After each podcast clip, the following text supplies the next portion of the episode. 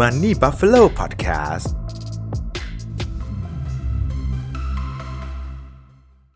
การใช้ชีวิตในเมืองไทยเนี่ยหลายๆ คนก็อาจจะคิดว่าด้วยระบบรถสาธารณะที่เป็นอยู่ในตอนนี้ อาจจะดูเหมือนไม่ได้ตอบโจทย์ความสะดวกสบายในการเดินทางของประชาชนเท่าไหร่นะคะ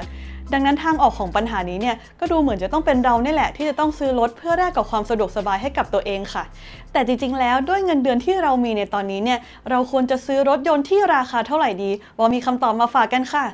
สูตรในการคำนวณราคารถยนต์ที่เหมาะสมก็ง่ายมาก ๆ เลยค่ะ ก็คือราคารถที่ซื้อเนี่ยก็ควรจะเท่ากับรายได้ของเราทั้งปีค่ะ ถ้าเกิดว่ารายได้ทั้งปีของเราคือ 1 ล้านบาท ดังนั้นราคารถที่ควรซื้อเนี่ยก็คือ 1 ล้านบาทค่ะ ง่าย ๆ ไม่ซับซ้อนเลย แต่สงสัยกันไหมคะว่าที่มาของสูตรนี้คืออะไร เดี๋ยวว่าจะอธิบายให้ฟังค่ะ ที่มาของสูตรนี้เนี่ยก็มาจากเงินที่ใช้ในการดาวน์รถค่ะ ถ้าเกิดว่าเราดาวน์รถอยู่ที่ 25%แล้วก็เลือกผ่อนที่ 60 งวดหรือว่า 5 ปี แล้วก็มีดอกเบี้ยที่ 2%เนี่ย เราจะผ่อนรถอยู่เดือนละประมาณ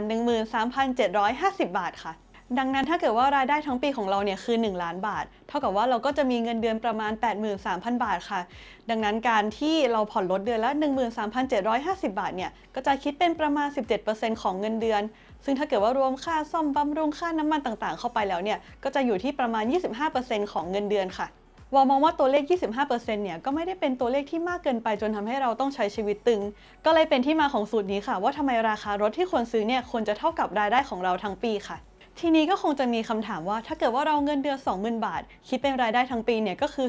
240,000เท่ากับว่าราคารถที่ควรซื้อเนี่ยคือไม่เกิน 240,000 บาทหรอ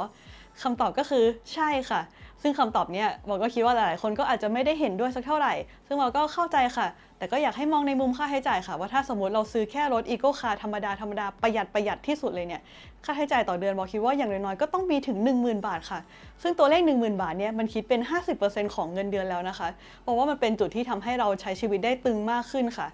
แต่ถ้าเกิดว่าใครมองว่าเฮ้ยรถมันจำเป็นกับเราจริง ๆ เราคิดอย่างดีแล้วว่าการซื้อรถเนี่ยคือทางออกที่ดีที่สุด แบบนี้ก็ซื้อได้ค่ะ แต่ว่าก็แค่อยากให้ระมัดระวังในการใช้จ่ายมากขึ้นอีกระดับหนึ่งค่ะ